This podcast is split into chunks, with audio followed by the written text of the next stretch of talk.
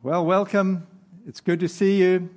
Uh, this is indeed my last uh, sermon as the lead pastor, as Stephen was saying, and it is actually a uh, joyful event, but it has mixed emotions. I uh, have been trying to process my emotions uh, building up to this, and they're all good, but it's been hard for me to actually uh, get my finger on what exactly it is that I'm feeling. And so I was uh, thinking, well, it, in one way, it's like somebody who really loves, uh, say, vintage cars. And you've been dreaming about having a vintage car, and finally you get one, and you spend a lot of time uh, fixing it up, and you, you drive it around, you really love the car. And then uh, it comes to the time where you have to actually part with the car. And you say, well, you know, I, I, really like this car. It's really been great. I, it's not like you've got another great vintage car coming up. This is your car. And uh, you're giving it over to, well, your son. And so you're happy about it. But on the other hand, it's like, but that's my car. And so, in one way, uh, that's sort of the way I feel about uh, transitioning. But it doesn't totally capture it. Uh, and so I was processing that, and I was thinking, well, how else would I feel? And another emotion that I think I'm feeling would be like a parent who sees their kids graduate from college, and finally they get this really great job. And uh, you're just so like excited for them and proud of them. And so that emotion is also going through me, and I feel that for Stephen and Sarah.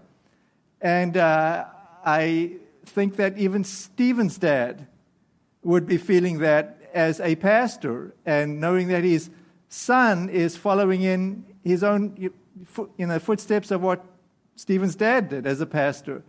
So there's that sort of proud, uh, excited feeling. And I know uh, Sarah's parents are delighted that uh, she's do- going into ministry and doing what she's, she's doing.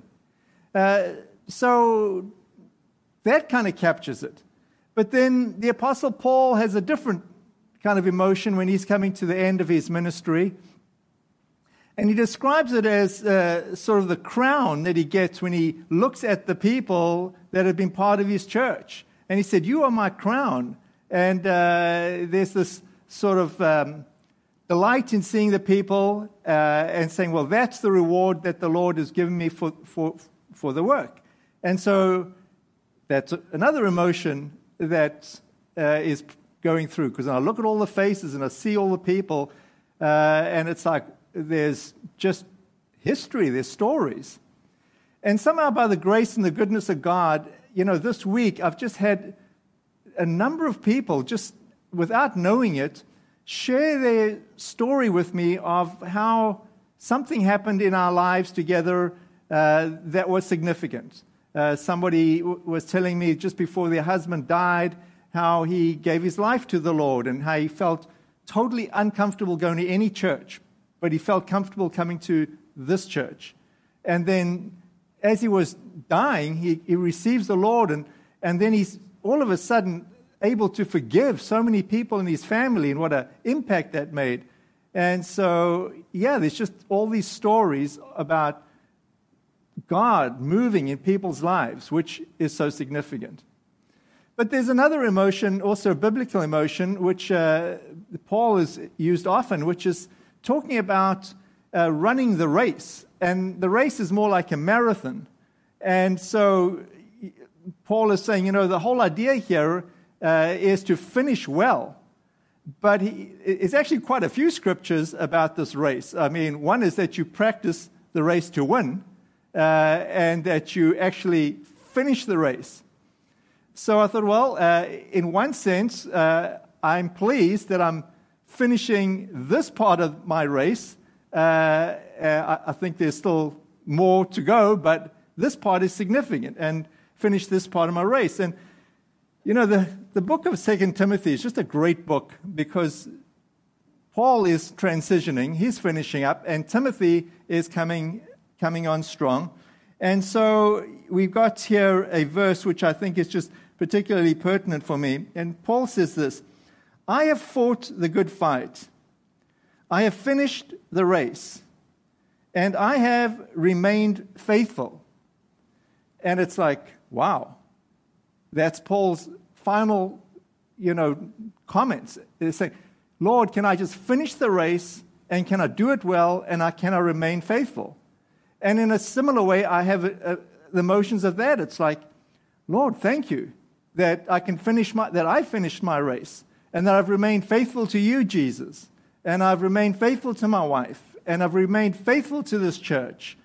And I, I, there's sort of a gratitude uh, about that. There's no sense of like arrogance about that because there's a sense of this is unusual.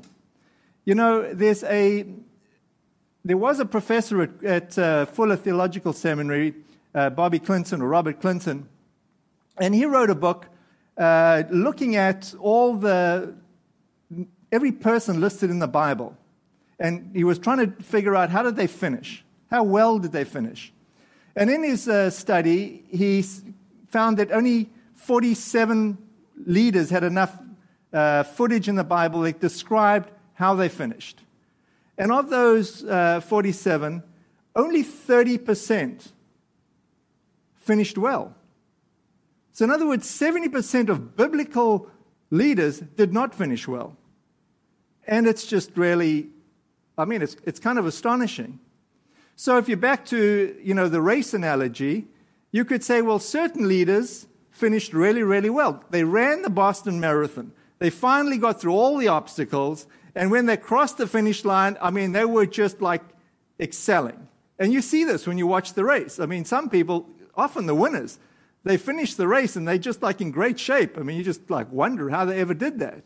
And so, you know, some of the greats in the Bible, uh, names like Abraham and Joshua, come to mind in the Old Testament. And in the New Testament would be Paul and Peter. I mean, they just finished the race strong. But then there are others which, like Heartbreak Hill, really got to them. And it was really a heartbreak. And so they managed to finish the race, but they, they battled in certain segments of it. And so leaders like uh, David would come to mind, or uh, Hezekiah, or Jehoshaphat. And then there are other leaders, and if you watch the Boston Marathon, you always see those that actually cross the finish line, but they are like completely done. I mean, they just barely make it across the line. And so leaders like Gideon or Eli or Solomon come to mind. And I think Robert Clinton was right in saying, you know, what can we focus on in terms of leadership so that we finish the race well? And so I am grateful uh, to have had the opportunity to run this race for the Lord and to finish it well. But finishing well requires uh, really two things it, requires having the right people uh, to transition to, and it also requires the right timing to do it. And so, having the right people has been a, a real privilege to have S- Stephen and Sarah uh, transitioning to them. And it's just, uh, you know, I feel really excited about it. I mean, it's, it's an honor for our church. I think it's a great fit. Um, and I think the Lord's hand is in it. Uh, so, really excited about that.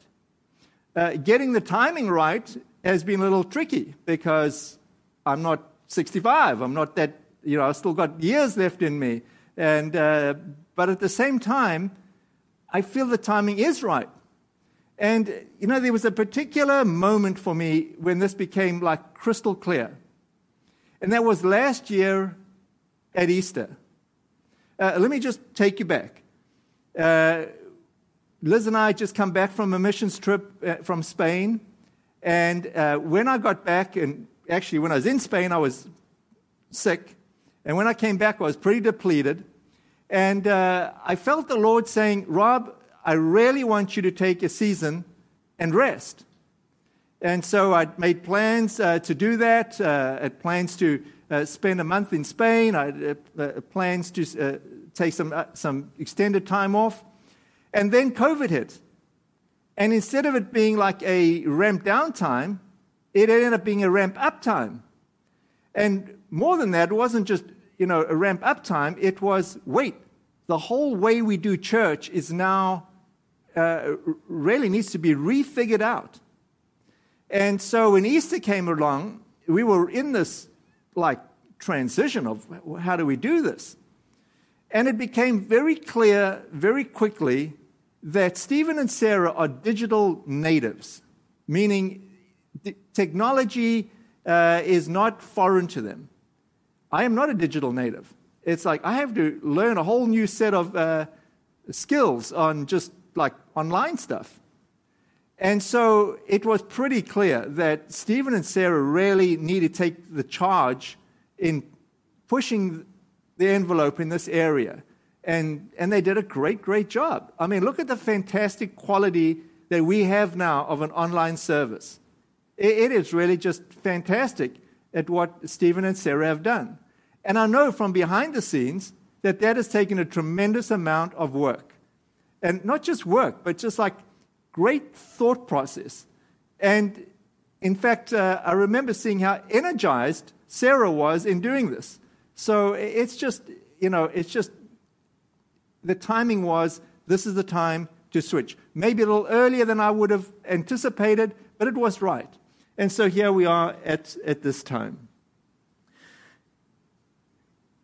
I wanted to just uh, sh- like share a few words here of what I think are really important uh, as we go forward. And uh, John Wimber, who was the founder of the Vineyard Movement, uh, when he transitioned the movement over, uh, I think he said something was really helpful. And he said uh, to the Vineyard Church, the denomination, he says, take the best and go with that. Take the best and leave the rest. And in a similar way, I'm saying to Stephen and Sarah, you don't have to be me. You can take the best of what we got as a church and leave the rest. And uh, I, I feel very comfortable being excited about supporting them, even if they do things which are very different. Uh, so, yes, I, I, think take the, take the best and leave the rest. But what is the best? I think, again, if I'm looking at Timothy, uh, it says this in Timothy 4 2. It says, Preach the word of God. So, of all the things that I can say, take the best. We cannot give up on preaching the word of God. Preach the word of God. Be prepared whether the time is or not.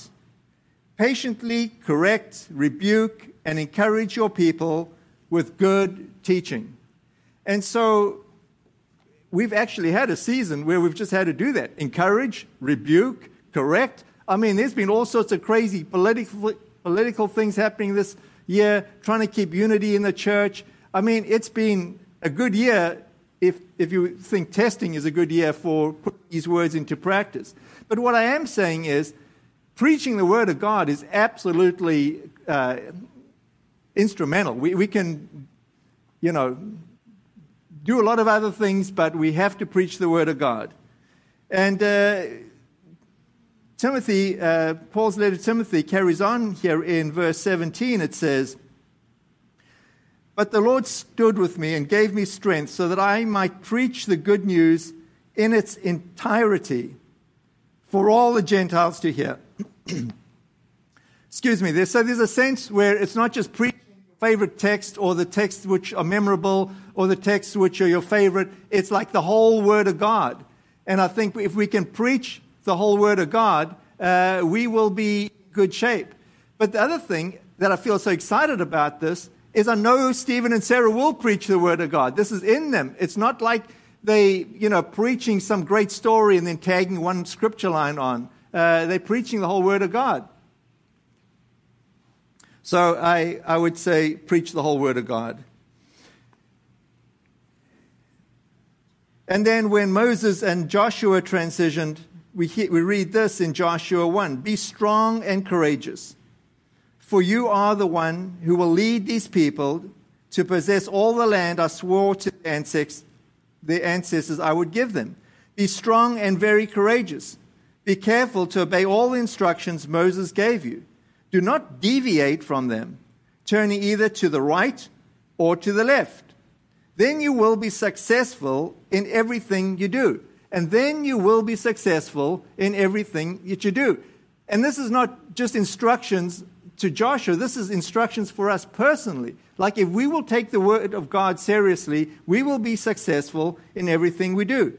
Verse 8, it says, Study the book of instruction continually. Continually. That means, like, you don't just read the Bible once, you study it continually. It says, Meditate on it day and night so that you will be sure to obey everything written in it.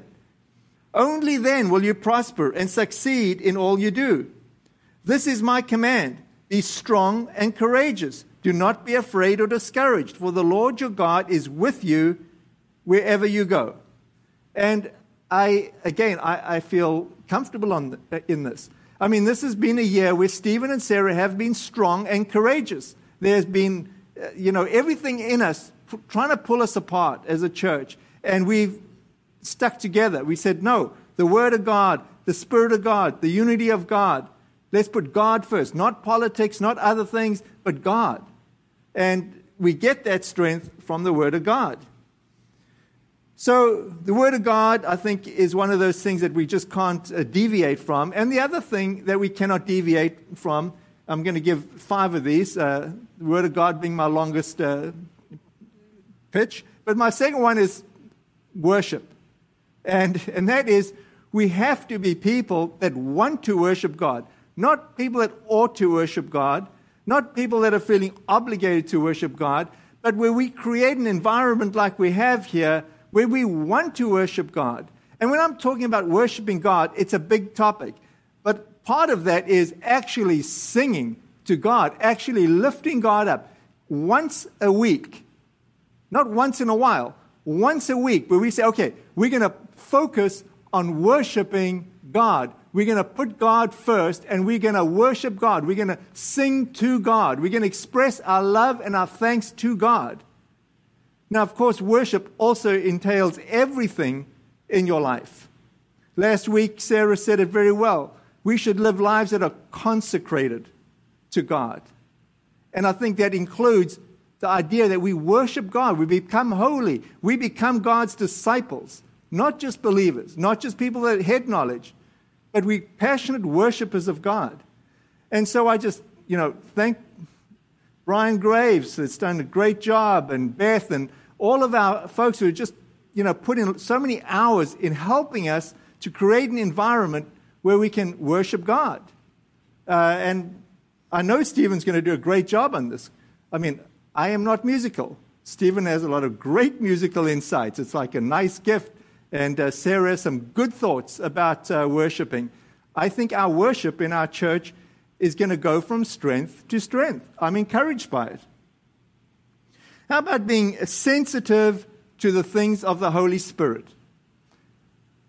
This year has been particularly difficult to do things that are uh, Holy Spirit driven when you're doing things online. It's just much more complicated to have a word of knowledge, to express that, to experience the presence of God.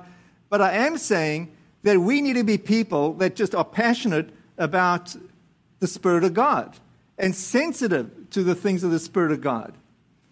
You know, I had one, I had so many stories, but there's one story that sort of just jumps out at me because one of the things that we say with being sensitive to the things of God is that everyone can play.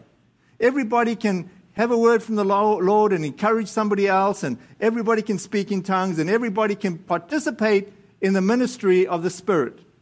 And so we should.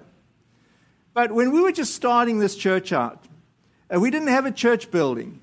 We were meeting in Hopkinton uh, State Park. It was the only place we could find to meet in the summer. And in one of those meetings, uh, somebody came to visit their brother who lived in Hopkinton, and she had been part of on staff at a vineyard in California. And so she wanted to come and visit our church. And she did, and she had a great visit, and she left the next day Uh, and her brother took her down to Logan Airport. And while she was standing in the line, ready to get her ticket, she felt the Holy Spirit say, her name was Ellen, Ellen, turn around right now and go and work with Rob. And she was like, What? Don't get on this plane? She had enough sensitivity to the things of the Spirit, being sensitive to the Holy Spirit. She got out of line she went and phoned her brother and said, Come pick me up. He said, I'm on the Mass Pike going back. I just dropped you off. Come pick me up. I'm going to go work for Rob. And she did. She came and she worked for John and I both at that time. And we started uh, a great ministry with uh, those in recovery. It was just terrific. But again, being sensitive to the things of God, the Holy Spirit. And then lastly, uh, I would say, well, secondly last, I would say missions. Just having a church that would be passionate about missions. In other words, it's a church which is passionate about things other than us. It's like, can we be passionate about the things Jesus is passionate about? Can we go and make disciples of all nations? And what is our small part in, in doing that? And then lastly, I would say, never forget the poor. And, uh, you know, I picked up a letter that I'd written to the church in 2002. And I pretty much reiterated these exact things. And when I was moving my office and the, I, saw, I read this letter, I was so encouraged because I said, you know, here we are 23 years later, and we're still pursuing passionately the same things. And so I am encouraged. We had it on our webpage at one point saying this, it might still be there, that we are Jesus centered, we are scripture based, we are spirit empowered, and we are kingdom focused. And I think it sums it up really well. And so uh, I want to just end our service today with a sense of great gratitude to each one of you for being part of this church, because church is not about uh, buildings, it's about people, it's about you. And I'm just really grateful for that. And I'm grateful for the future that we have with Stephen and Sarah. It's going to be a great church going forward. Bless you.